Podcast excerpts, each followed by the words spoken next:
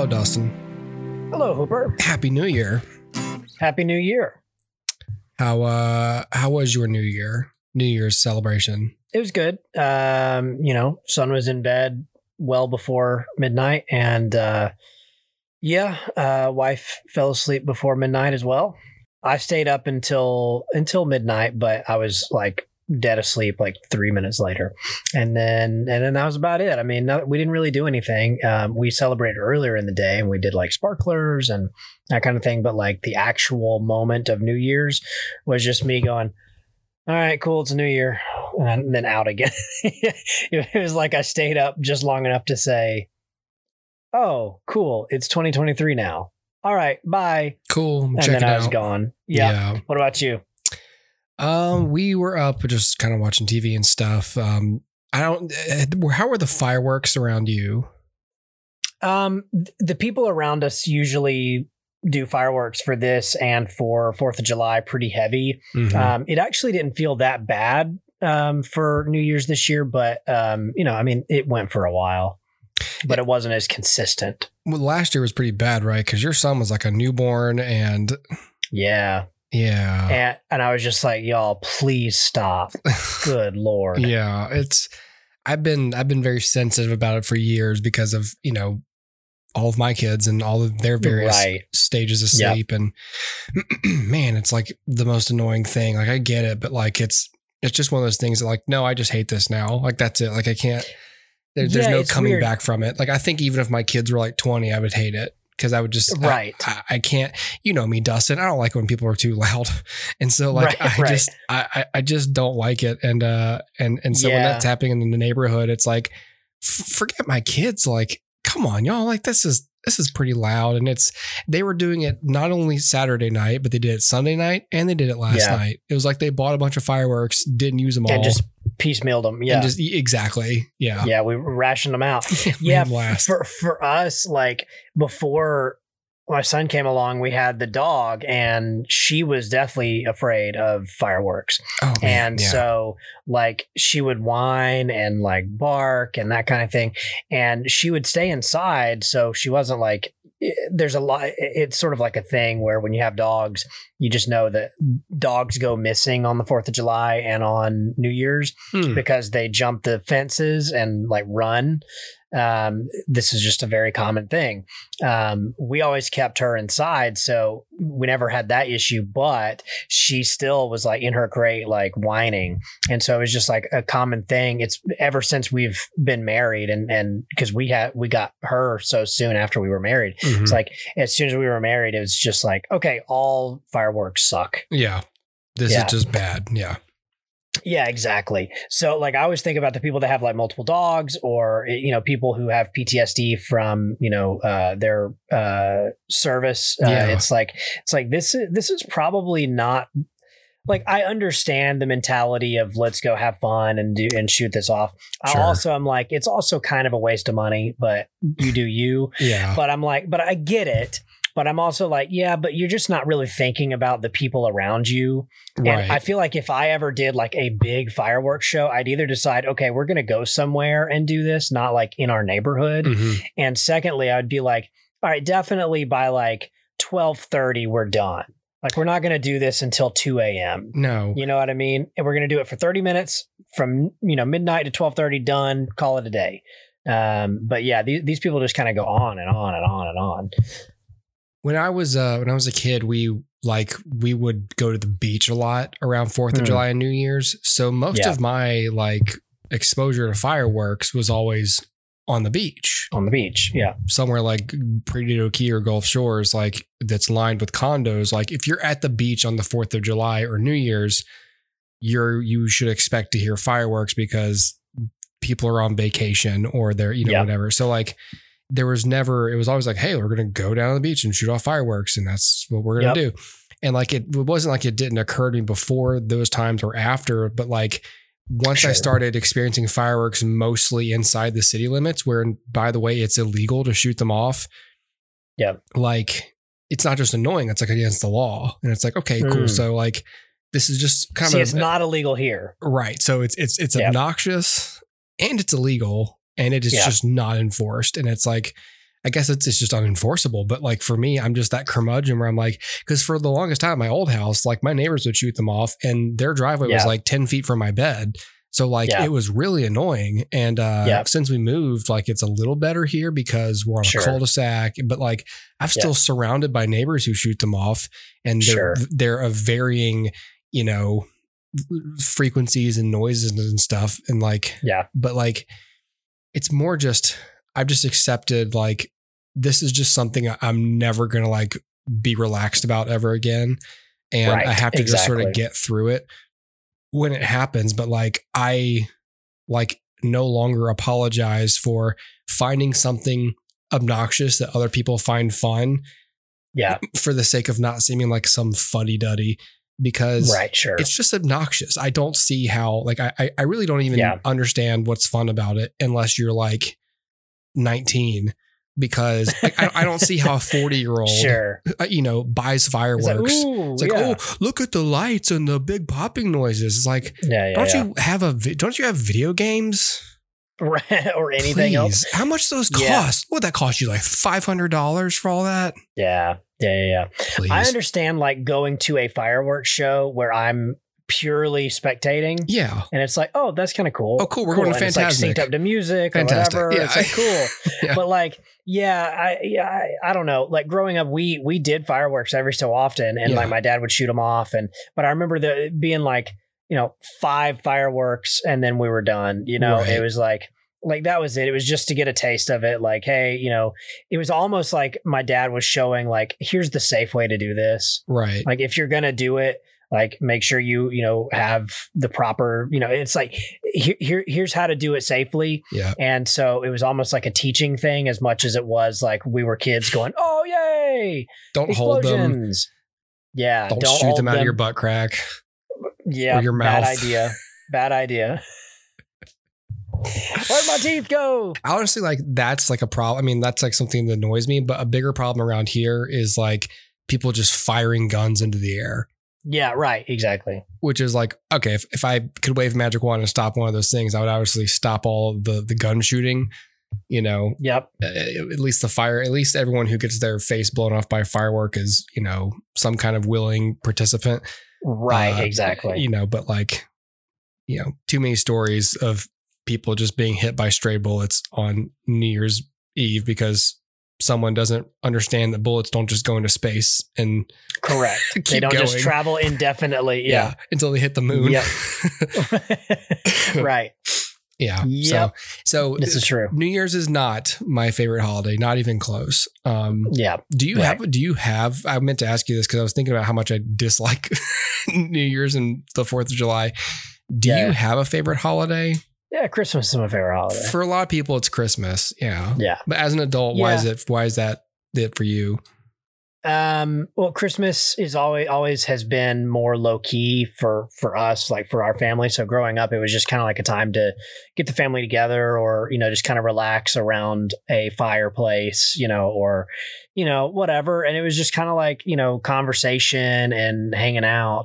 Whereas like we do a big thing. Our family's always done a big like July 4th thing as well, but it doesn't include fireworks. Mm. And it's just like, you know, hamburgers, hot dogs, and pool time basically. But yeah, I mean, I don't know. I mean, I enjoy that kind of stuff too, where there's like stuff to do and, you know, whatever, and like good food. But I'm also just like, I just like the idea of, you know, it's kind of cold out. I mean, obviously it's Georgia, so it's not super cold. It was like kind of cold out, and you have like a hot chocolate or, you know, apple cider or something, and just kind of like relax and have good conversation with people. Yeah. And like that to me is just way more intriguing. It's just way more intriguing than, you know, anything else.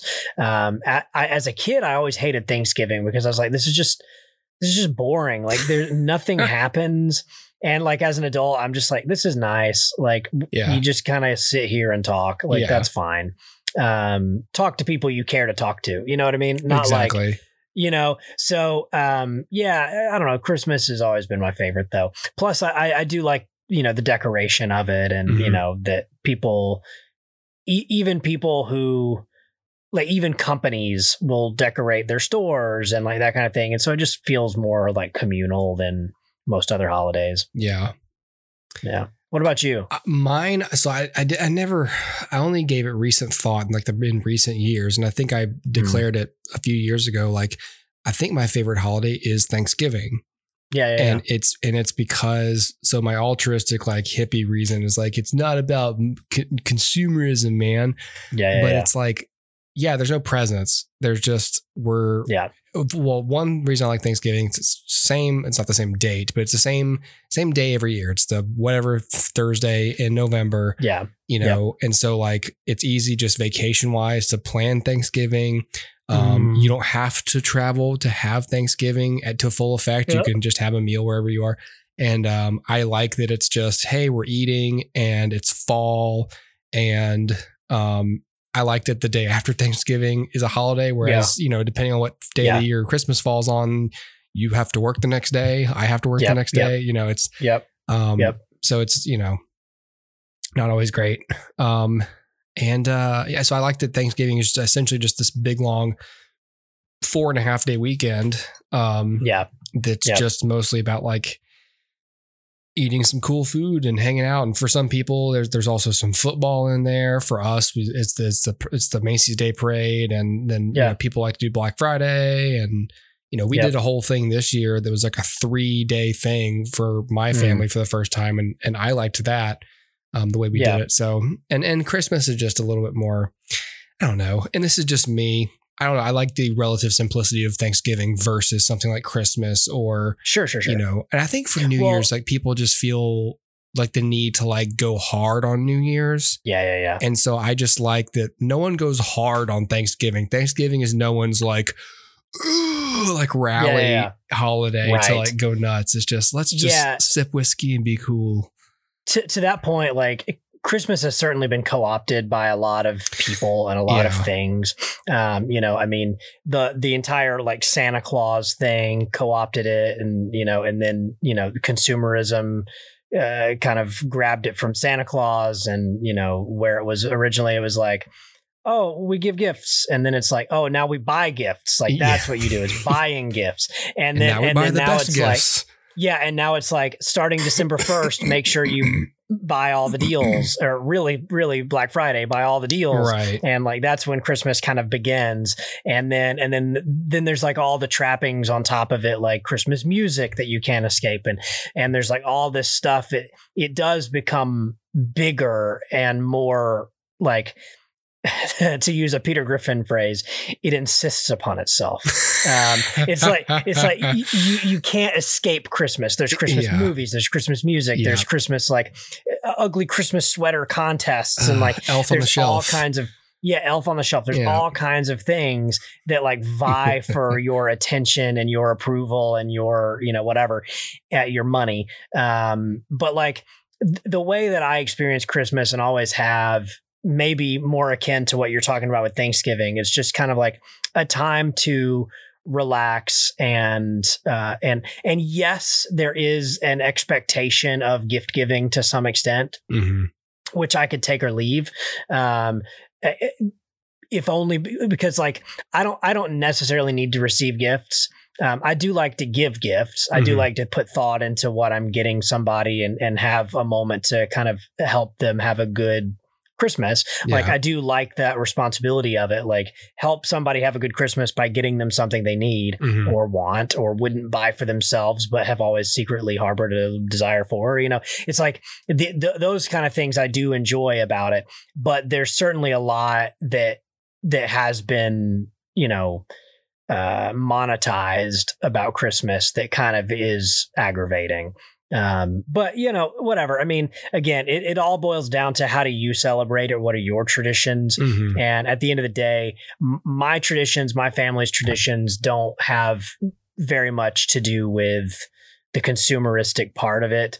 It's more just, let's hang out all together and, and make an effort to see each other and make each other's day a little bit brighter.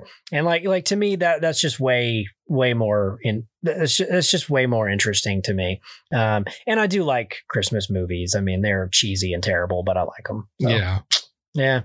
Yeah. Oliver, my son, really likes Halloween. He kept talking about wanting to go back to Halloween. I want to go to Halloween. Yeah. After that happened. So he was really into Halloween this year. And the other day he was like, my wife's favorite. Yeah. A lot of people love Halloween. Yeah. And it's not even cost. I don't even know what it is. Maybe it's just fall. Maybe like for some people that's just the beginning of fall and they just love that. Yeah. I know some people who love it because of all the Satan shit. So there's that, I guess, for those people. Oliver, I don't think that's his reason, but Oliver like is really into like songs and nursery rhymes right now. And he was walking through the house the other day and he was just like, I thought he was singing Deck the Halls, and he was, but he said he was going Halloween and Merry Christmas. La la la la la la. He was like, he'd combine. I was like, oh, cool. So he kept Halloween all the way through Christmas. And so there you go. He's still saying Merry Christmas as like a good night thing right now, which is kind of nice. Yep. So Halloween he likes. Thanksgiving, if we're not serving muffins, he doesn't care. And then Christmas, he got a bathrobe. Yeah. So he was like, Halloween and Christmas is good. Yep. Yep. Well, it is early January now, and we are into 2023. This is technically the second episode of 2023 because one of the ones from last week ported over and dropped on the second. But this is the first one we're recording in the new year. So we've arrived. Here we are. And to that end, we are going back to one episode per week, starting with this episode. So congratulations. If you enjoyed that, it's going away. I said we wouldn't do it indefinitely. We were just sitting on a backlog and I wanted to offload them. So got to burn through them. Back to Fridays. So, say goodbye to those Monday goodies that you were getting for a little bit. Yep. At least for me, if you got Monday goodies elsewhere, then that's your business. Yep. To that end, before we get into the main thing, I know this is we're super front loading this episode. I wanted to, you know what? Let's just go to a break. So I'm gonna go to a break, and when I come back, I want to talk about the main event tonight, which is this review, this last solo like mention of a 2002 film. Yeah.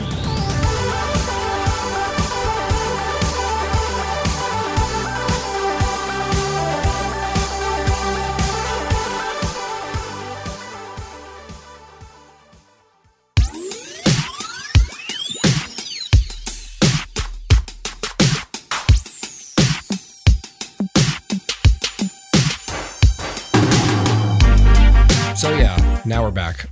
So Dustin, before we get to that film, I had one more thing. I had this whole list of quick recommendations and I haven't gotten to recommend them. Okay. So I'm just going to real quick recommend something.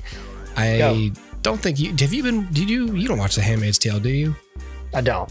So for people who, I don't know. I don't even know who this is for really. Here's the thing I watched and I'm still on it. And it wasn't even recent at this point anymore, but I would recommend the season 5 of The Handmaid's Tale, but that's the one they dropped in the fall. And so, again, I don't even know who I'm talking to. Am I talking to people who haven't seen the show before? Am I talking to people who are watching the show? Aren't they already going to watch the new season? If you hadn't heard, the new season came out months ago, and I watched it with my wife, and it's vastly improved upon season 4, which we felt was weird and made everyone unlikable and was really just like moody and strange. And this one was much better. It felt like the story was going somewhere again. It's one of those, and it had an F finale that actually felt like it served a proper conflict for the characters. Like it actually like disrupted things in a way that like meant something and made you think, well, how in the world are they going to get out of this? You know, and it actually set up what I learned later was their final season. This next season, the 6th one, is the final one.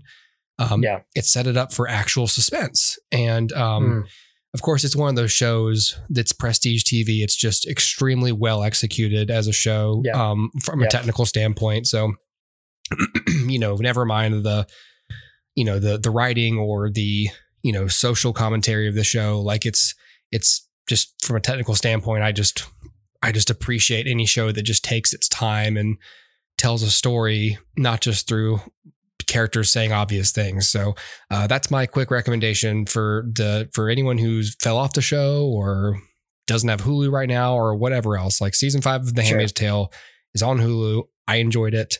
And I was glad to hear, because I was like, okay, how many seasons left are there? And then it's like one more. And I was like, good, because we talk about the amount of seasons for a show all the time. And what is that magic number? And we've always said like, about 5 or 6 is good for a show, unless the format lends itself to shorter or longer. And a show like this, that's about, a dystopian future. It's like, okay, at what point do we bring this to a close? And is there resolution for the story world? Like, how can the show end? Because I'll tell you this, the show, at least from where I'm sitting now, like we're no closer to like bringing down Gilead as like an evil country. I mean, maybe we are or something, but like, it's one of those things where you go, okay, does the show resolve itself by like the United States coming back, or does it resolve itself by Gilead getting less bad? And we just settle for that. And is that satisfying? Right. Sure. So yeah, I'm interested. I'm anticipating it, and I'm looking forward to it. So sure. All right. So the reason we got on the mic almost a half hour ago is to talk about Minority Report.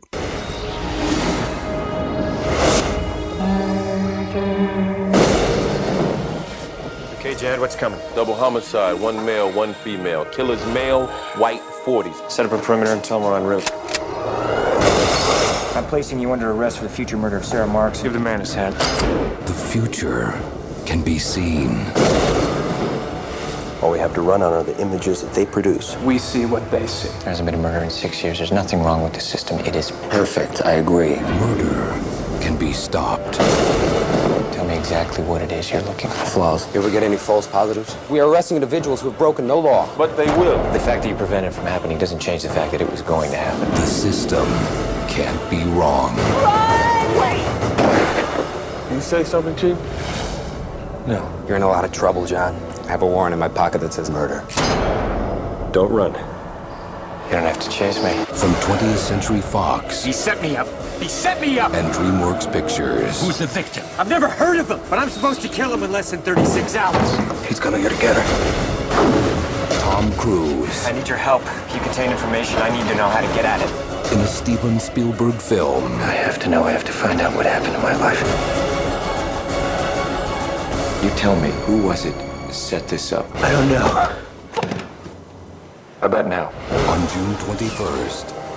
Yeah. So Minority Report is a wonderful film. At this rate, Minority Report review will be the minority of this episode. That's right. Well, only this section is Agatha. The other, Art and Dash got the first two. Yeah.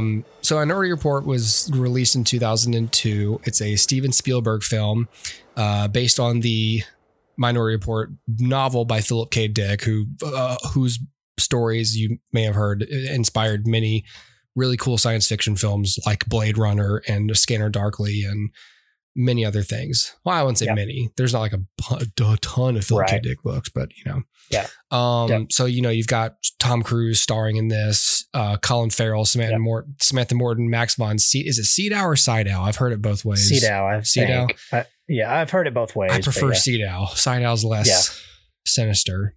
Yeah. Right. Sinister. Sydow. Yeah. Yeah.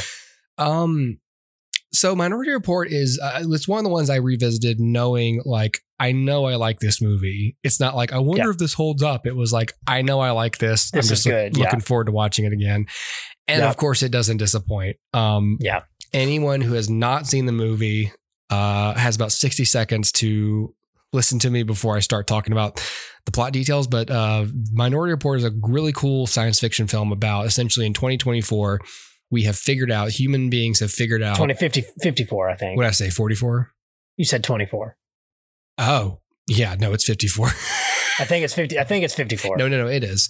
Okay. So it's 2054 and we have discovered how to predict murder. We've got these 3 freaks who live in a tank who were the surviving experiment. You learn all about their, like, they survived some experiment and now they can like see the future as a hive mind, and they see murders. They dream about murders that have not happened yet. And so the Washington DC set up a whole crime department around like, how do we interpret these and like, how can we stop these murders from happening? And they call it pre-crime. And so Max von Sydow like invented pre-crime, and Tom Cruise is like the best pre-cop, and they've done it for 6 years in Washington, DC, and they want to take it nationwide. And so the whole like plot of the movie is like, that's about to happen. That's the whole setup. And then Tom Cruise sees a pre-murder that's committed by him. And so he runs. And while he's on the run, he learns that not every prevision comes true. And so he and he has to find what's called the Minority Report, like the dissenting vote of the precogs, of the hive mind, and so and prove his innocence, because he has no intention of killing this person. He's projected to kill him. He doesn't even know this person. Yeah.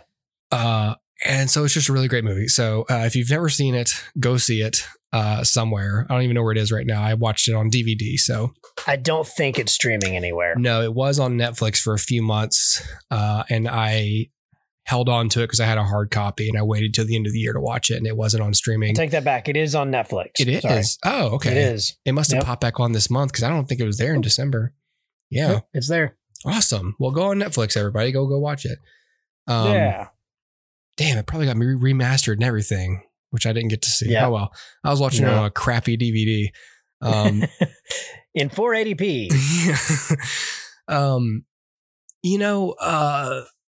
This is one of those movies. I can't remember when I first saw this. It was obviously wasn't in theaters. I was too young. But I don't know what drew me to it. I don't know if it was on the marketing, because, at this point we're old enough to, be seeing a lot of this stuff, in ads and stuff. And then there was a video game for it, I think, too.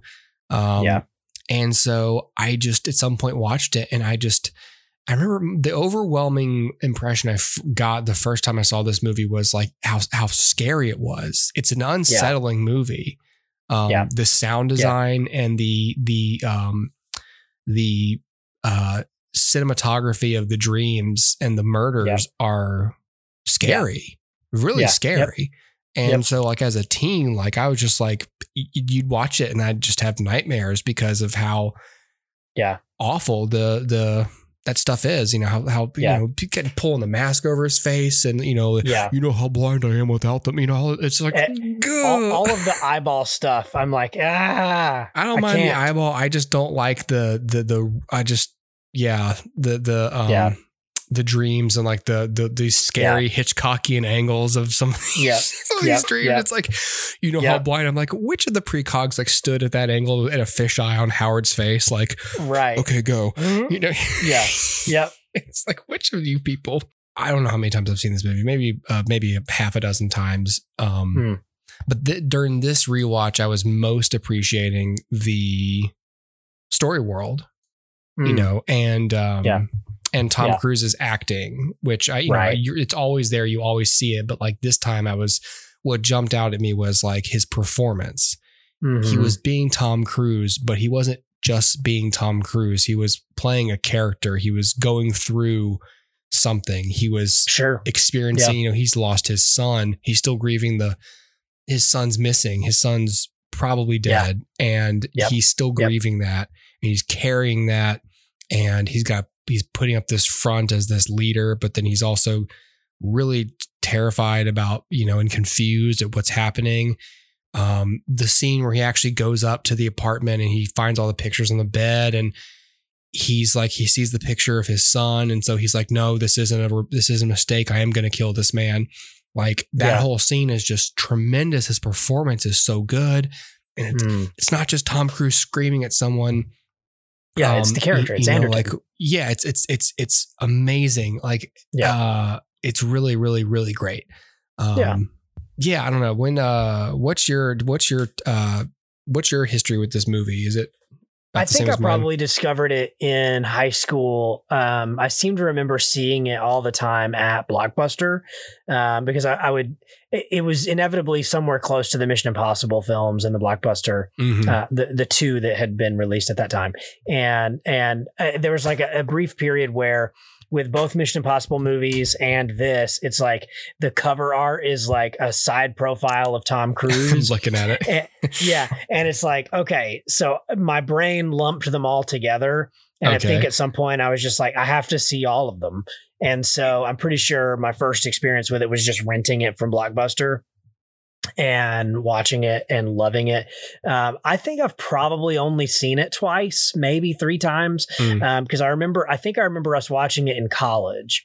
I don't know who all was in on that, but I know I watched it in college at least once. So I probably have seen it twice, maybe three times, but it's been a long time since I've seen the movie. And I wanted to rewatch it, but I'm pretty sure this was not on Netflix a week ago when I looked for it. Right. So I don't think it was either. So, and I have it on DVD, but I just kind of was like, I'm not really motivated to watch it on DVD. Probably have seen this two, maybe three times, enjoyed it every time, like from the get-go. It feels different from a typical Spielberg movie to me. Like this is like a weird era because he had kind of made, I don't remember if this was before or after AI. This was right after. This got pushed right back after. Because of AI and Mission Impossible 2. Their productions were running over schedule. Got it. So Spielberg had done AI and he'd done this, and they both feel a little off for him. AI way more, because that was really supposed to be more of a Kubrick film than a Spielberg film. But this always felt a little bit different for me. Like it has the Spielbergian, feel to it here and there, but it is really different for his typical stuff. And it's certainly scarier than what he would normally do. Mm-hmm. And maybe a little more high concept than what Spielberg normally does. Yeah. But it's, it's all source material. The source material is that way. And Spielberg, no doubt, like it resonated with the source material. And that's what, pushed him to make this film. But I'm glad that it doesn't embrace the typical Spielberg trappings, not because those are bad trappings. I mean, you can see back behind me, I've got Raiders and E.T. Like I love Spielberg, but I think this film would have suffered with the typical Spielberg flavor. And so I'm glad that it has that edge to it that his movies typically don't have. And I think it kind of signals a more matured filmmaker who can tackle things that are outside of his wheelhouse. Mm-hmm. And I just enjoyed it from that perspective, like analyzing this among Spielberg's catalog. And so I think that's really what my big draw to this was, even beyond Tom Cruise and Mission Impossible. It was like, oh, this is a Spielberg movie, but it feels different. Like it feels like an adult Spielberg movie. And, I don't know. It's weird. Like, I feel like Minority Report doesn't get the credit that it's due because it just feels like people forget about it or like it just kind of like flew under the radar for some reason for people our age. But I really enjoyed this movie, and I think it's got some solid twists and turns and, a great little like mystery that gets, unraveled slowly but surely throughout the film. And like I said, the eyeball stuff, like some really big sequences that stick out that still hold up, I'm sure. Like, the automated cars and that sort of thing. And that escape sequence on top of the cars and, all this kind of stuff and the vertical highway and like all that stuff is really cool. And it's like etched into my brain forever. Mm-hmm. Like the hypersleep or whatever that they put the criminals in, like the way that looks, right. It's like, it's all etched into my mind, the fogginess and the, whatever. It's like, this is etched into my brain forever. And that's where Spielberg shines, is like, even though this feels different from a Spielberg movie, like it still has these big iconic Spielberg moments. Like he can create like no other filmmaker can. 'Cause you think about any of these movies, like just look at the ones on the wall here, like E.T. The poster itself explains like the most iconic shot in the film. And then Raiders, like you can go through a dozen different super iconic pieces in that film. And Minority Report's no different. Like, it's just emblazoned in my mind and will be forever. So yeah, I mean, I highly recommend this movie. Even though I haven't rewatched it in a long time, it's certainly, now that I know this on Netflix, I'm going to rewatch it, yeah. But it's definitely just one of those movies that will stick with you for forever. And that's, I think, a good testament to it. And truth be told, me having seen it 2 or 3 times, you having seen it, you said a half dozen or so. I think so, like, at least. This is great on rewatchability. And that's one of the key cornerstones of what we talk about is like what makes a good movie is I want to watch it over and over. So like this, passes that with flying colors. So yeah, for sure. Like to me, this stands up as one of Tom Cruise's best of this era and Spielberg's best of this era. Yeah. I think everyone's really great in this. And when I rewatch it, I'm watching Max von Sydow the whole time because, it's all him. And so I watch him go like, oh, okay. Like I just study his motivations, and I really love how well the Danny Whitwer, the Colin Farrell role, how much of a great red herring he is, because the whole time you're like, it's Whitwer, and it's Whitwer, and Tom Cruise is like, it's Whitwer. He set me. I'm not sure how, but he set me up, that fucking guy. Yeah. And it's like, no, it's not him. Yep. In fact, Whitwer figures it out, and then he's killed. I think this is the first thing I saw Colin Farrell in. Not for me, but like the early 2000s was a bath of Colin Farrell. He was everywhere. Like at the beginning of this decade, he was in everything. And I don't remember the first thing I saw him in, the very first thing, but this was one of them for sure. And he was one of my favorite actors around this time too, because like I just saw him and stuff and I was like, I like this dude, You were big on In Bruges, right? I love In Bruges. Yeah. And that was only, get this, that was only 6 years after this. Wow. Okay. Yeah. Crazy. Wow. I love In Bruges. I want to see The Banshees of Inisherin. I wasn't big on it. It's on HBO Max. Is it? Okay. Oh my God. Okay. I need to write that down. Yeah. I want to see that. I was not big on Seven Psychopaths, but I really love In Bruges. Like I might be in love with In Bruges. Sure. Yeah. This movie, let's see, it says it has $102 million budget and made $358 million. Made good money. A lot of actors in here you would recognize. Neil McDonough, I guess we said Colin Farrell, it's Peter Stormare in here as the quack doctor who swaps his eyes out.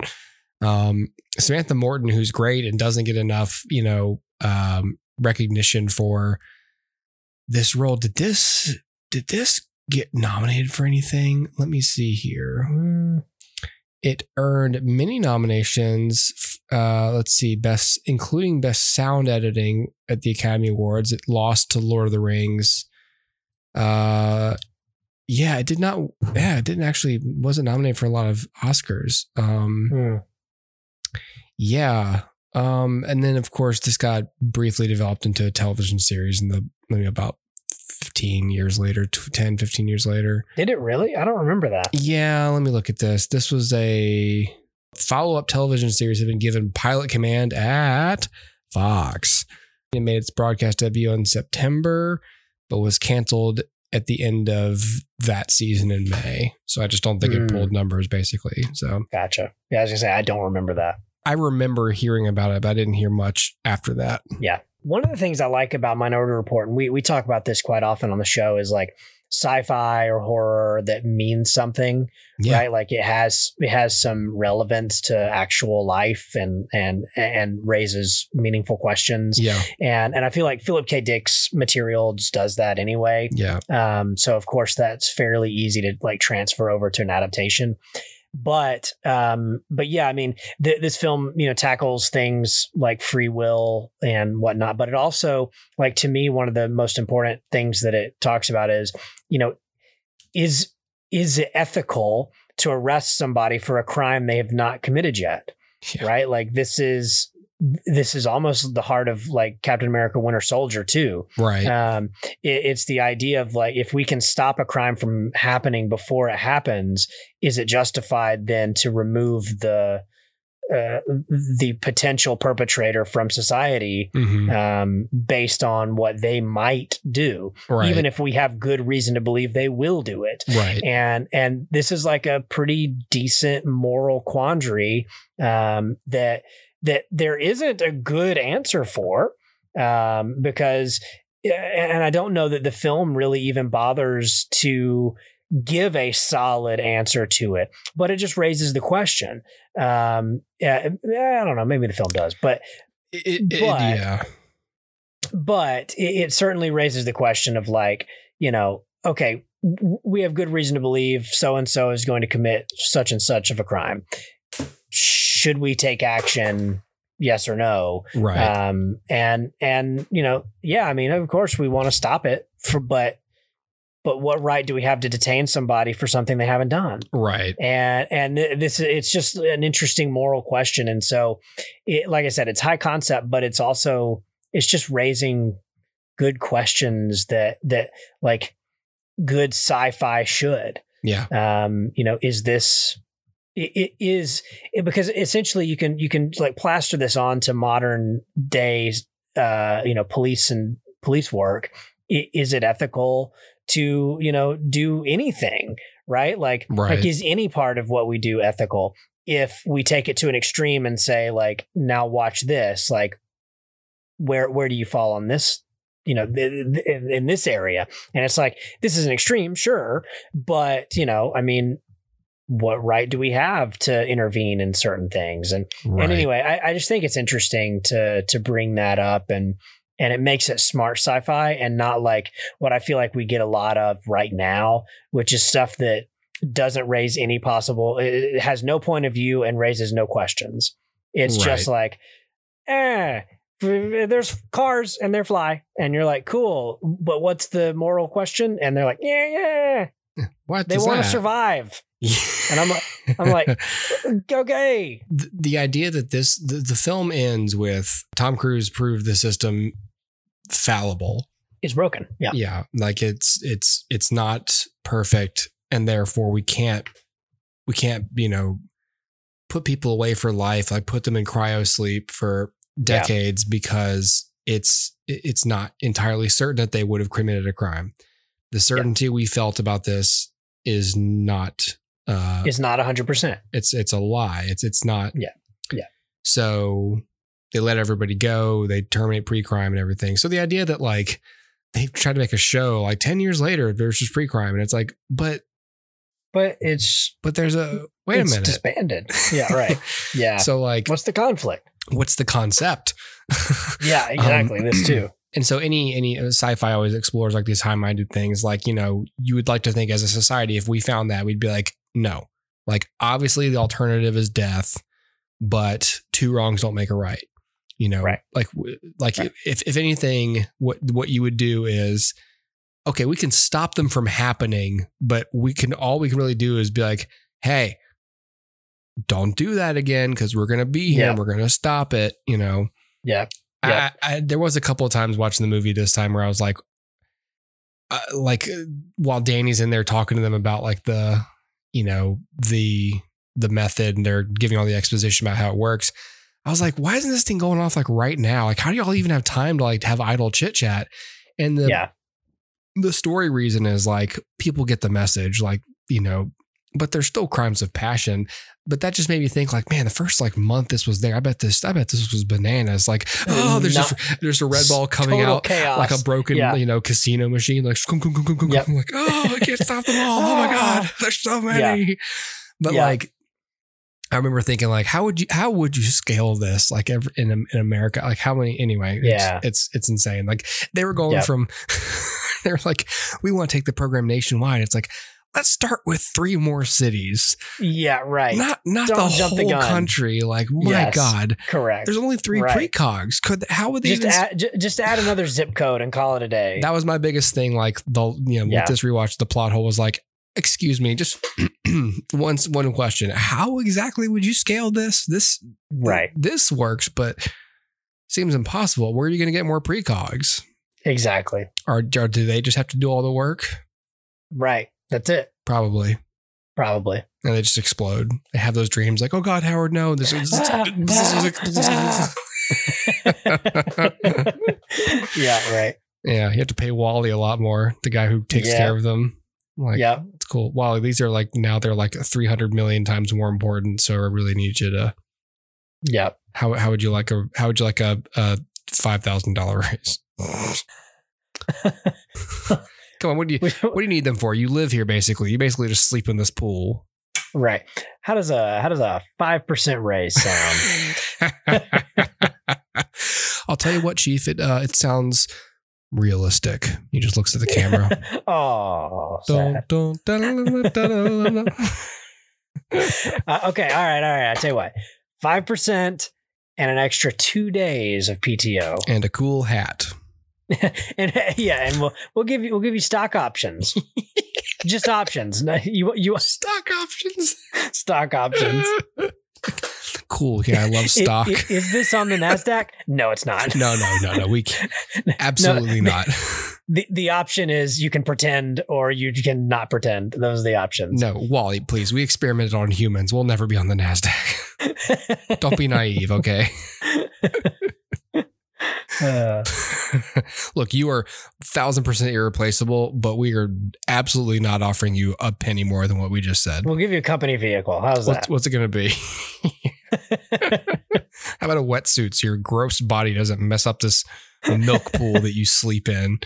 If this conversation has made you go, oh, hell yeah. Then head on over to Netflix and check it out. Yeah. All right. So the next episode is going to be my favorites, the best of 2002 list. Yeah. So check that out. That will be on Friday, not Monday. Yay. All right. Until then.